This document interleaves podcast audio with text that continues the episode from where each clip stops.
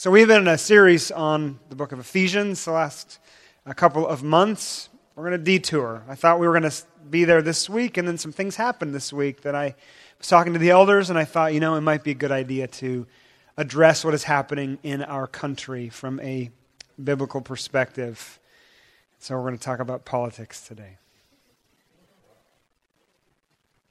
My first encounter with politics was actually when I first moved out of my parents' house. I mean, I was most I was kind of aware of what was going on, presidential races, ballot initiatives. I could I kind of understood what was happening, but I wasn't tuned in. Didn't really know what I believed myself. And I moved in with a guy, with a, with a, a roommate. I didn't know him all that well, but he was a good guy. He was a believer, and he had a spare room for cheap. That was the main thing. So I gathered my stuff I remember going over to his house, bringing it all in, and I walked in, and the first thing I saw I had not noticed when I had first visited the place. Of course, I had come just to see it, check it out. But when I actually walked in, I had given him my money to pay for the first month's rent, have all my stuff there. I had not noticed before a picture that was on the wall. Somehow I had missed a giant portrait of Ronald Reagan on his wall. A 20 year old college student with a giant picture of Ronald Reagan, the former president. And I knew enough to know who that was. And I remember thinking to myself, I have made a huge mistake. This person must be crazy. Am I going to die? I'm not joking. That's what I thought. I did not die. And it turned out that he became a fast, long term friend. And those years that I lived with him were eye opening. He loved politics. From when he was even before, before he was even a teenager, he loved the whole process, every part. And he taught me that I should be interested in it too, in a sense, love it. I can't say that I love politics like he did. He was literally running for office by the time he was 18 years old. And I did def- definitely not, and today do not agree with him about everything. But he taught me that this enterprise, this thing that we do in our country called politics, it's important. And you could even say that it is vital for a flourishing society. And that is hard to say right now. That is hard to say today. Whatever side you're on, however you voted last Tuesday, these last 18 months have been difficult. The fractures in our country, the fractures across the evangelical church are real and serious. The arguing and fighting and outrage has sapped our hope. Politics does not seem to be important enough to go through this, let alone vital. It seems, in a sense, to be killing us. So I was driving up 495 on Friday. I was going to go kind of outline my thoughts, write my sermon, and I saw there was an accident ahead, and it had just happened. But when I drove past, it wasn't just an accident, it, it was a fire, a car fire.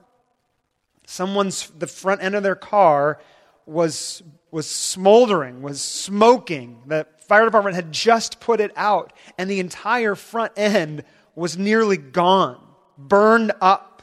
Now, they had gotten out, but as I'm driving past, I thought, you know, that kind of feels like it does today. That car feels like America right now. Things do not feel good. It feels a little bit like things are on fire. Politics is on fire. Relationships is on fire. Maybe our church is on fire. I want to get out, get out of the car this morning, take stock, see the damage, assess what happened, and figure out as a people what to do next. Because as Christians, there is always a next, there is always hope. And so this morning, my plan is to lay out a series of points. This isn't a traditional sermon by any stretch. But I do want to see how God, how the Bible approaches politics and how we accordingly should respond. Now, I've never done a sermon like this before. I know that I will not speak to every issue and concern, but I think my hope and the elders' hope is that just having the conversation is going to be good, is a good first step for the sake of the world, for the sake of our witness to the world, for the sake of our own unity in Christ. And my main hope is that by peering into this thing that looks like it's on fire, we will see the gospel afresh this morning. But let us pray before we do. We need God's help. God, thank you for your abundant mercies. We know that you are sovereign and that you are caring for us even now. And we need your help. God, there are many people who are concerned today. And not just concerned for the direction of our country, but concerned for the church. And I am one of those people. It feels like we're at a point of division and fracture. And so we need to address this. We need to be reminded of your truth, but we will not hear it. We will not believe it. We will not be called to the radical nature of the gospel and all that it values and all that it calls us to unless you are working in our lives and our hearts. Would you help us today? I pray for the people who need to be shown their blind spots, including me. May we have our eyes open, our ears open. May our hearts be enlarged, even for our enemies. That is what you call us to, and you must do it. We ask this in the name of your Son, Jesus Christ. Amen. Okay, so when I started writing this out, I think I had 18 points. So mercifully for you, I think I got it down to six, okay? And I actually have PowerPoint today. We're going to be all technological this morning. The first point this morning the world is a political place. The world is a political place. And what I mean is, I think that in a sense, we cannot get beyond politics. We cannot get beyond this enterprise that we call politics. And that's because we as a people, as a human race, we want to exist in harmony together. And so I'm thinking about politics in its purest form. I'm going root level here. The word politics comes from the very old Greek word, politikos, that it means of or relating to citizens citizens in a community, a state, a kingdom. Politics is the process by which we, that we describe that, that we go through to order ourselves. Politics brings disparate peoples together. In its purest form, we might say that politics exists to form a flourishing society. But politics is necessary because finding what works is not easy, and you know that. Forming a flourishing society involves people, and people are complex, varied, and very, very flawed. And so answers do not come easy. The goal, I think, of politics is good, true, even wonderful, but the road to get there not so much. And it is often more art than science, of course, and it is changing, shifting, adapting. We are always trying to get better as a people, as a society. We are trying to hold on to the things that are good and jettison the things that are not good. Politics asks the question how do we as a people form a society where we can flourish? Where we are constrained in a way that brings justice to the most people, that brings peace to the most people. Now, that is a good thing. And I think that we can say a godly thing. I think that God shines down, He, he approves and acknowledges of at least that pure fact that politics brings us together. In fact, I think it is from Him. 1 Peter 2:13 says this. Be subject for the Lord's sake to every human institution whether it be to the emperor as supreme or to governors as sent by him to punish those who do evil and to praise those who do good. Now, we're going to talk more about what that means in a second, the broader point. But I think that we can say, at least now, with conviction, that God acknowledges and approves of our politics. He approves of kings and kingdoms, judges and peoples, emperors and nations. Yes, politics is flawed. I'm not saying that it's perfect. I'm not saying that when we join into this that we do it well. But I think that God shines down on it at some level on our effort. He approves of our living peacefully under the rule of a nation or a king. He desires that we would all seek together a just, flourishing society. Our first point is simple the world is a political place by God's design. Okay, point two. Point two. God is sovereign over politics. God does not just approve, He does not just shine down on our politics, He is sovereign over it. He is the true King. And that's what we've been singing all, all morning. He is the highest ruler and Lord. And so, one of the most glorious and I think hopeful truths in the Bible is that God is the God over politics. He is the God over leaders and parties and ideas. He is completely, perfectly sovereign in elections and courts and White Houses. No matter how bad it gets, no matter how bad the leaders get, no matter how bad or how deeply and far a society devolves, we as Christians take heart in the fact that nothing comes about apart from the will of God his sovereign, perfect will. Romans 13 is the classic text on this. And man, if you take it to heart, it is radical. Listen, every, let every person be subject to the governing authorities. For there is no authority except from God, and those that exist have been instituted by God. He's just doubling down on what Peter already said. God is God even over our politics. Think about when, this is, this is my favorite part about this passage. Think about when and where Paul is writing this. He's writing this way back in the first century in Rome, imprisoned under the emperor. The emperor. We as a people do not know what living under rule like that is like. True oppression, true brutality. And Paul is writing to men and women who are living this out every day in fear and terror, true fear and terror. And what does he say to them? Brothers and sisters, God is God.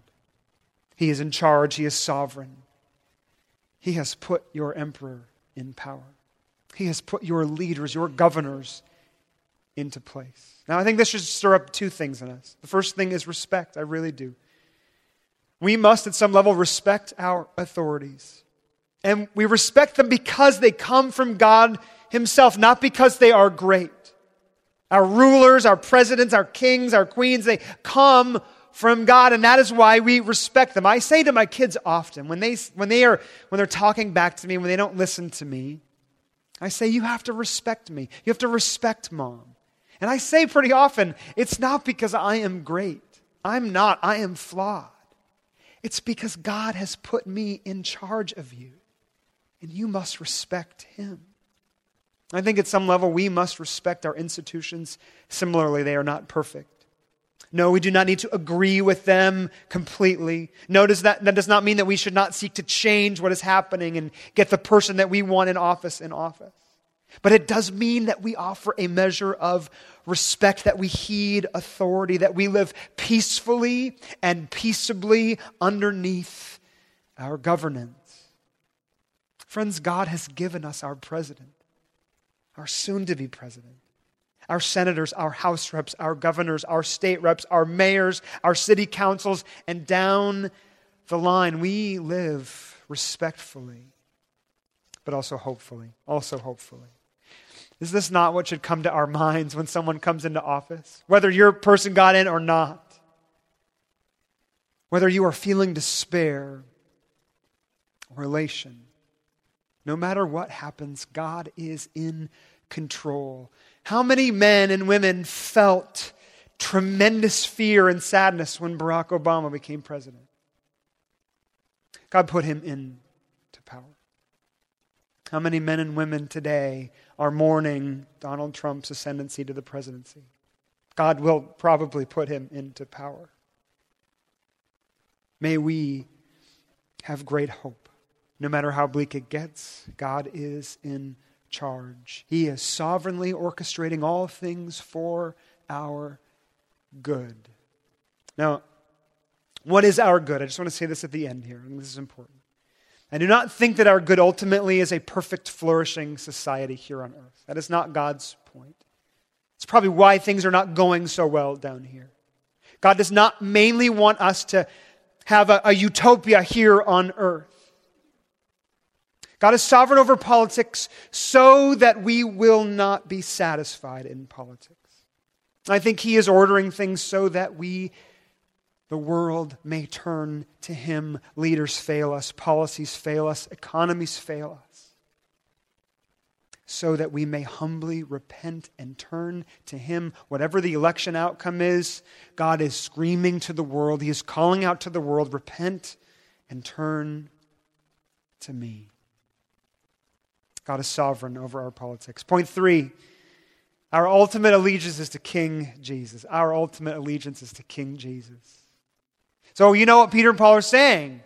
They're saying at some level that you should give your allegiance to your country. You should at some level, heed what they're saying, heed their authority, listen to them, follow them.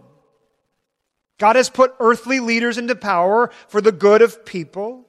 And so we as Christians should follow this command. And, and yet, there's always a yet with this, and yet, we must remember that as Christians, we maintain dual citizenships.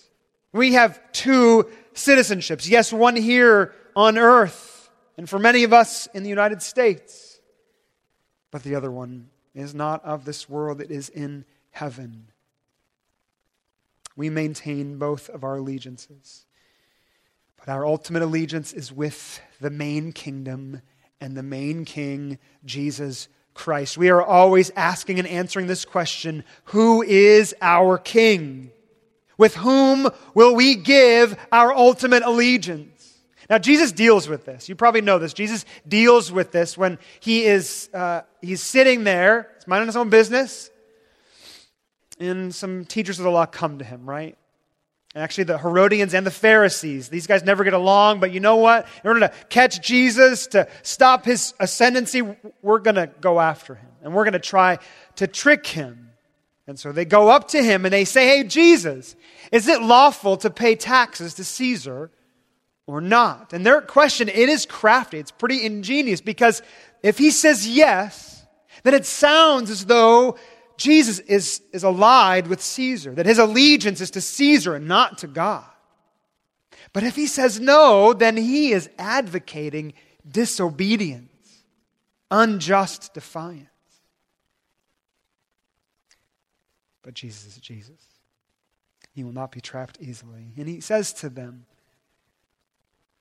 Show me a coin used for the tax. And they reach into their pockets and they pull one out and listen.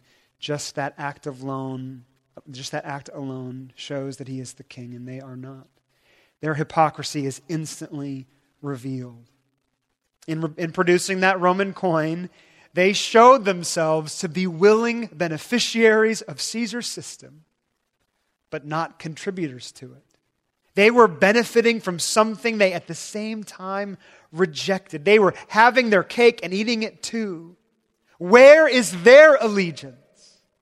Simply by making them pull that coin out, he undermined them. But listen, the question remains, right? Should a person pay the tax? Should a, a Jew, a God fearing person, pay the tax to Caesar? And so Jesus asks them. So you have that coin. Who is on it? Whose inscription is on the coin? Whose likeness? And they reply, Caesar. Caesar is on it. And Jesus says, okay. Well, then here is your answer. You should give to Caesar what is Caesar's and give to God what is God's. And they would not have gotten it the first time. This probably would have been a time bomb as they walk away, and it would have gone off later. So uh, he is saying that I, I am supposed to give to Caesar this coin because his likeness is on it. Well, then what do I give to God? The principle must be that I give back what his imprint is on, what his likeness is on. Well, what is that? His imprint, his likeness is on me. I have been made in his image. Humans do not give God coins. Humans Christ followers give God themselves. Scott Sauls says of this God is your king. Jesus specifically is your king. Your first allegiance should be to him, the true Son of God, and the one always, the once and always king of every square inch of the universe. With Christ as king, as citizens of his kingdom, this changes everything for us. We do not prize power. We do not prize being first. In a world that is embroiled in kind of this Darwinian struggle for power, we prize weakness. We are ambassadors, citizens of a kingdom where the last will be last and the first, the, sorry, the last will be first and the first will be last. Where the meek will inherit the earth. This allegiance to Christ changes our outlook. Our commitment to Christ changes how we view and engage with politics and serve our neighbor with love. Listen, friends, is this how you voted on Tuesday? With Christ as your king? Is this how you thought and deliberated and argued for the last 18 months? Is this how you have comported yourself in the last few days since President elect Trump's election? Our ultimate allegiance is to King Jesus. Thanks be to God. Point four. Point four. We must not make politics into an idol. We must take care to not make politics into an idol. This is obviously flowing from the previous point. But it's the answer to the question why is politics so messy, I think. Why does politics lead to the worst fights, the, greatest despair? And I think it's very simple. It's because we take what is good in politics and we make it ultimate. We take what is good and right, we take what is good and right in politics, and we make it into a God.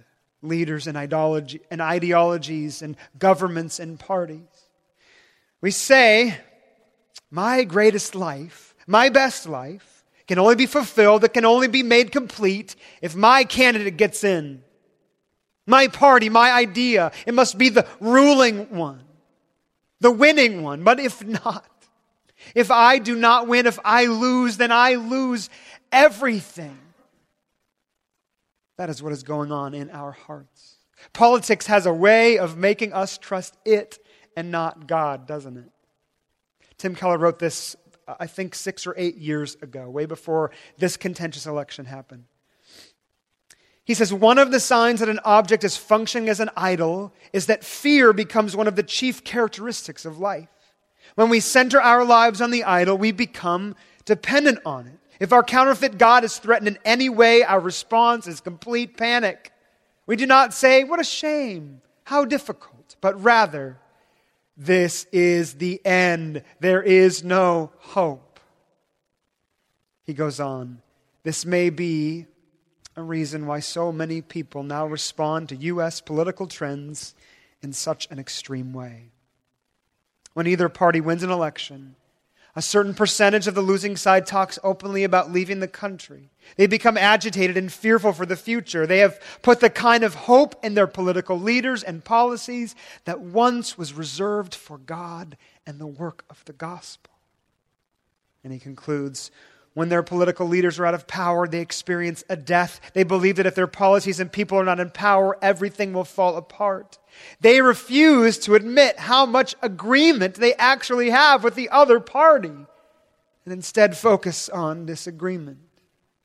The points of contention overshadow everything else, and a poisonous environment is created. This is our opportunity to start thinking about our own hearts. Is this us? Do we, do you experience a death when your candidate does not get in? when your issue is cast aside, when your lifestyle, when your culture is called into question. But if Christ is our king, if he is truly our God, then listen, not even politics will control us. If we have not made politics into an idol, then politics will not rule us, control us. Not even losing out on every idea, every election will cripple us. Listen, as Christians, as citizens in the kingdom of Christ, we are realistic. We are realistic. We are perfectly aware that politics and governments and ideas and leaders and policies, they do not save. We can do two things. We can have a ballot in one hand and keep Psalm 20 embedded deep within our hearts. What does it say? Now I know that the Lord saves his anointed. He will answer him from his holy heaven with the saving might of his right hand. Now listen. Some trust in chariots and some in horses, but we trust in the name of the Lord our God. What do you put in, in place of chariots? And horses. What do we today? We must take it away, give our allegiance back to Christ. If Christ is our king, we will hold loosely to affiliations to parties. If Christ is our king, we will not blindly and robotically follow one candidate. We will be willing to call them out or move our support for failed policies, practices, for failed character. If Christ is our King, we will be mindful of issues that we are not personally concerned about. If Christ is our King, we will not sinfully argue or fight. We will not cast stones, at those we disagree with. There is no issue as important as our allegiance to Jesus. No leader is as important as Jesus Christ himself. Duke Kwon is a pastor in Washington, D.C. And he writes something that I found helpful. He's, this is what he says Christians should regularly experience discomfort within their own parties, how the issues are defined, and what issues are and aren't tackled. You should never feel, he says, perfectly at home. If you have never affirmed or agreed with someone from a different political persuasion, you are probably following your party more than you are following Jesus. Christians should be more critical, he says, of their own party than the opposing party. Christians should occasionally make members of their own party mad. What do your politics say about you? Whom do you serve? We must take care to not make politics into an idol. Point five. As Christians aligned with the King, we are free to serve the world with justice and with peace. Hear that again. As Christians aligned with the King, we are free to serve the world with justice and peace. Only when we have made Christ central, only when you do not serve chariots and horses and presidents and parties, can you truly, faithfully serve the world well, because then you are not serving politics, but Christ. And when you are serving Christ, your thoughts leave you. They, they leave your selfish nature and they start going to other people. You seek their justice. For the most amount of people, you seek their justice, maybe even over your own. You work for their shalom, their all encompassing peace and flourishing. As Christ followers, we will seek many things. Things like the welfare of the unborn, those maligned and disadvantaged because of their race the men and women who cannot afford to buy health insurance, the children suffering in inadequate schools in our town, the many, many men, women, and children who suffer under poverty every day, and every person who needs the loving care and salvation of Christ. If we are aligned with Christ, we are freed to serve the world with justice and peace. Now, I want to give you two practical things. One is a practice, and then one is kind of a, a principle. The practice is very simple, it's very biblical. The first thing that maybe you need to do as a Christian in order to get your heart in the right place when it comes to politics is start praying for your leaders. Pray for your leaders, no matter who they are, what they stand for, what party they are in, or what they do. Friends, you are commanded to pray for them. Paul says this without reservation, 1 Timothy 2. First of all, then, I urge that supplications, prayers, intercessions, and thanksgiving be made for all people.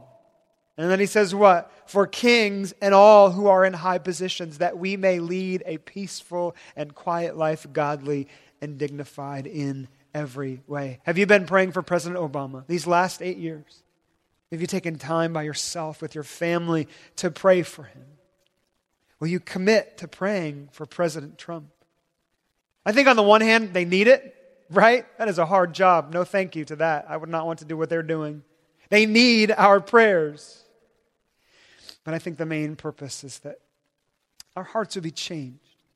That by praying for them, that we would be humbled. That we would be empathetic with what they were doing, that we will not demonize them or dismiss them too quickly. And I wonder that if we start at the top, how that will trickle down into other areas of our life as we assess politics in our own hearts. Pray for your leaders. So that's the practice. What's the principle? The greatest principle, we said this last week, is to love your neighbors as yourself. You love your neighbors as yourself. This is how Michael Wear puts it. Michael Wear. Politics should be a forum for Christians to express their love for their neighbors. While others pursue naked self interest in politics, you can be someone who considers the good of your community, all of your community, when you head to the voting booth. And I would just add when you engage in politics at any level, from school board meetings all the way up to voting for president. And I think that this will reveal that we are a Christian community. It will reveal how we are different than other communities because if this is our life, if we are serving our neighbors as ourselves, then we are not self serving. But that is so much of the problem with politics today. It is self serving. We are focused too much on our own issues. Naked self interest, Michael Wear says. But when we go from what will this do for me to what will this do for my brother, for my sister, for my fellow citizen? Then we have started to walk in line with the gospel. It will mean assuming the best about them. This is what um, having love for our brothers and sisters, for our citizens. It will mean ha- assuming the best about people. Because our, our culture has taught us the opposite. It has taught us what? To hate our enemies, right? To hate our political enemies. The world has, has taught us that we should not just oppose those we, are, those we disagree with, but that we should categorize them as evil. We cannot do this. We must begin, the gospel calls us to begin by thinking well of people. Do you know what Paul says in 1 Corinthians 13? We forget 1 Corinthians 13 because it's the marriage passage, but it is about our lives. He says this Love bears all things, believes all things, hopes all things, endures all things. Unfortunately, we dismiss people before ever getting to know them, before understanding why they voted the way they did why an issue is so important to them. The gospel says flip that on its head. You must, as a Christian, go to them and assume the best about them. Now, embedded in this is listening to them and understanding them. One of the great tragedies of this last year has been a reluctance to give a listen to what the other side is saying. And listen, I have seen that in the church itself. We have stopped listening to each other. We have stopped trying to climb in the shoes of our brother and sister in Christ and saying, Why do you think the way you do? That is a tragedy to me. We are saying things like, I can't believe he voted for him. I can't believe that she's so angry that Trump won. Mark Galli wrote a piece this week in Christianity Today. You should go find it. It's brilliant. Mark Galli, he says this In times like these, we tend to imagine the worst in one another the left imagines that Trump supporters, since they seem to give a pass to his racist and misogynistic comments, must not care about Hispanics or African Americans or women. The right assumes that the left has simply gone soft on abortion and religious freedom, not to mention human sexuality. Each think the other is blind to how the, their candidate had little respect for the rule of law. And then he says, and of course, the third party advocates placed the pox on both houses. That is what we're living in right now. That is what we're dealing with, and even inside our Christian communities. And so we have to ask ourselves what would it look like if we followed the gospel path? What would it look like if we walked in line in accordance with the good news of Jesus Christ? If we did not care mainly about the politics of the day, but the love of God for us that we are to give out to our neighbors in need, I think very simply that we will become generous and open, quiet and inquisitive. We will seek to truly understand those we disagree with. I'm going to twist the knife a little bit right here. For those of you who are excited about a Trump presidency, and you're excited that he's in office at some level, the gospel demands that you understand the fear and the sadness that many feel today now that he is going to be president. For them, Trump represents a step back in some of the most important issues our country has ever faced, and they face on a daily basis racism, misogyny, immigration, limited health care. Let's just take racism, for example. I know this is a hard subject. I know it is amazing that we are still having to deal with this today. But you must understand that the feelings of black and Hispanic people and other people, minorities, feel great fear and sorrow today. And I think that we have to ask the question can you blame them? The words and actions taken by President elect Trump were of a sort that we have not heard or seen for some time. I reached out to black friends this week, trying to get their response. I needed to climb into their shoes. I didn't hear anyone say they were excited. That doesn't mean that there was not a single African American who wasn't, but the ones that I talked to, they were not. One friend said very specifically to me, he said, I fear that the words, words that, that President elect Trump used will make racism more normal in America. The gospel does not ask you to agree with their take on things, but it does ask you to understand them. To check first the log in your own eye before taking the speck out of theirs. To climb inside their stories and circumstances, to empathize with them. And even to consider taking on their cause as your own. Truly, to love them for those who are on the other side, for those who mourn and fear Trump's presidency. The gospel demands that you seek to understand the excitement and hope, yes, hope, that many feel now that he will become president. For many, Trump represents a good and helpful change. Many Americans, and you saw this in the election, many Americans have felt left behind voiceless for too long. For the first time, men and women feel as though they have someone to speak for them, someone who will maybe hopefully restore lost areas of our economy, someone who will help curb or, curb or even end abortion. The gospel does not ask you to agree with or take on things, but it does ask you to understand them to check the log in your own eye before seeing and pulling out the speck in theirs, to climb inside their life stories and circumstances, and to truly empathize with them and consider maybe even taking on their cause as your own. Truly to love them. And for everyone in between these two poles, the gospel calls us to assume the best, to listen and understand.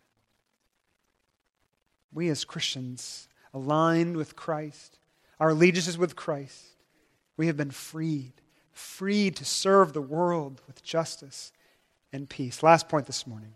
Last point this morning. As the, God, as the body of Christ, our highest aim must be unity and service to one another in the gospel of Jesus Christ. That's a mouthful, but I'm going to say it again. As the body of Christ, our highest aim must be unity and service to one another in the gospel of Jesus Christ. Honest, honestly, this is the main reason why I'm preaching this this morning.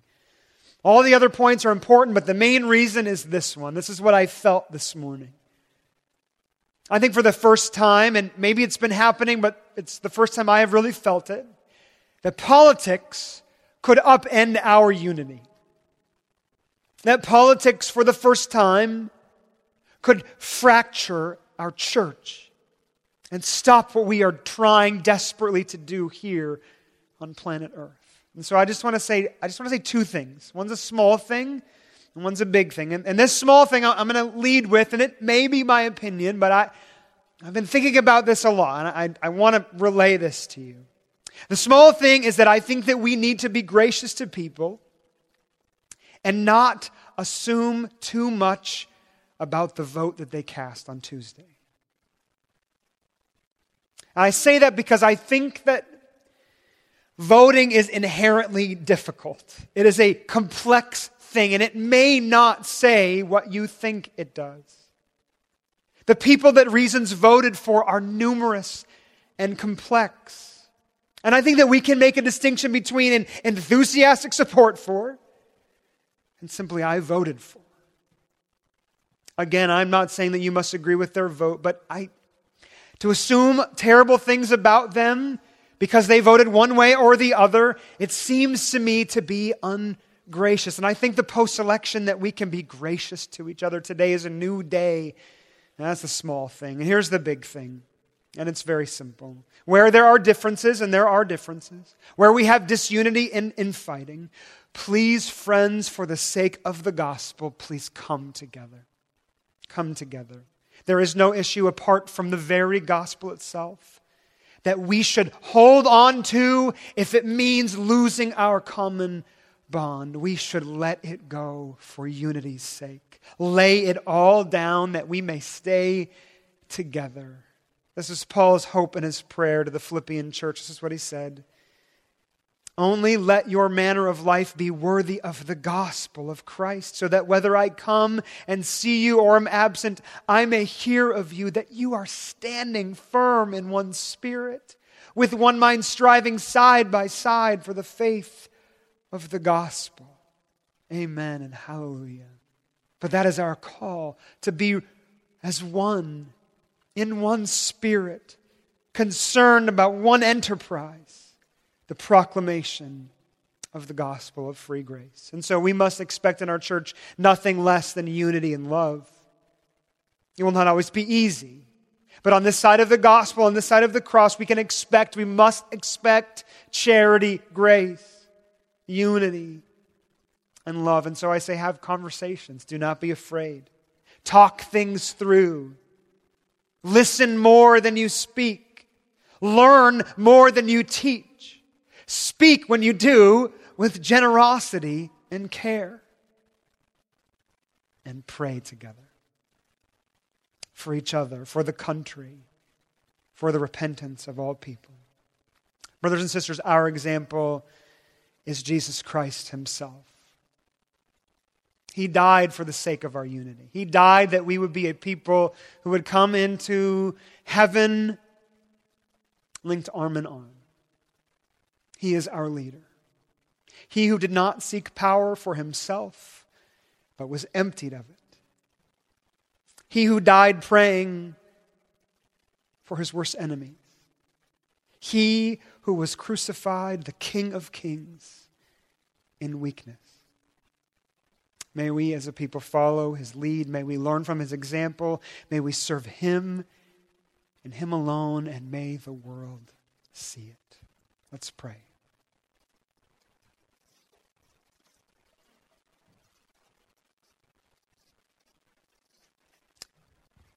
God, all I can say is that we offer ourselves before you. Prayer is not just the act of, of, of communicating with you, but communicating our dependence, our great need. And so I end the way I began by saying, We need your help. All the words in the world are nothing apart from the Spirit's imparting work. Unless He is Seeing to it that our hearts will be changed, we will stay angry. We will stay outraged. We will stay enemies. And so, God, would you help us? God, would you help us? Would you help us as a people to come together, whatever our positions, whatever candidate we supported in this election? God, would you help us? May we love each other. May we take on each other's causes. May we learn from each other. May we be generous in our speech. And God, I end by praying for our country. Now, we do not do that enough. We're going to change that right now. We will begin praying weekly for what is happening in our world and especially in our nation. Oh, Lord, we need your help. We need your sovereign care. The president now, President Obama, needs your help. He has work yet to do. President elect Trump has a lot of stuff on his plate he's got to deal with. Sovereignly help him. In every other area of government and politics, God, we pray that you would work, that you would work justice and peace into our land. And in all things, may they see you. In all things, may you be glorified, and may they see their need of Jesus Christ. That is all we can ask, and we do so humbly. We do so humbly, aligning ourselves with you, Jesus, the King of kings and Lord of lords forever and ever. In your name we ask this. Amen.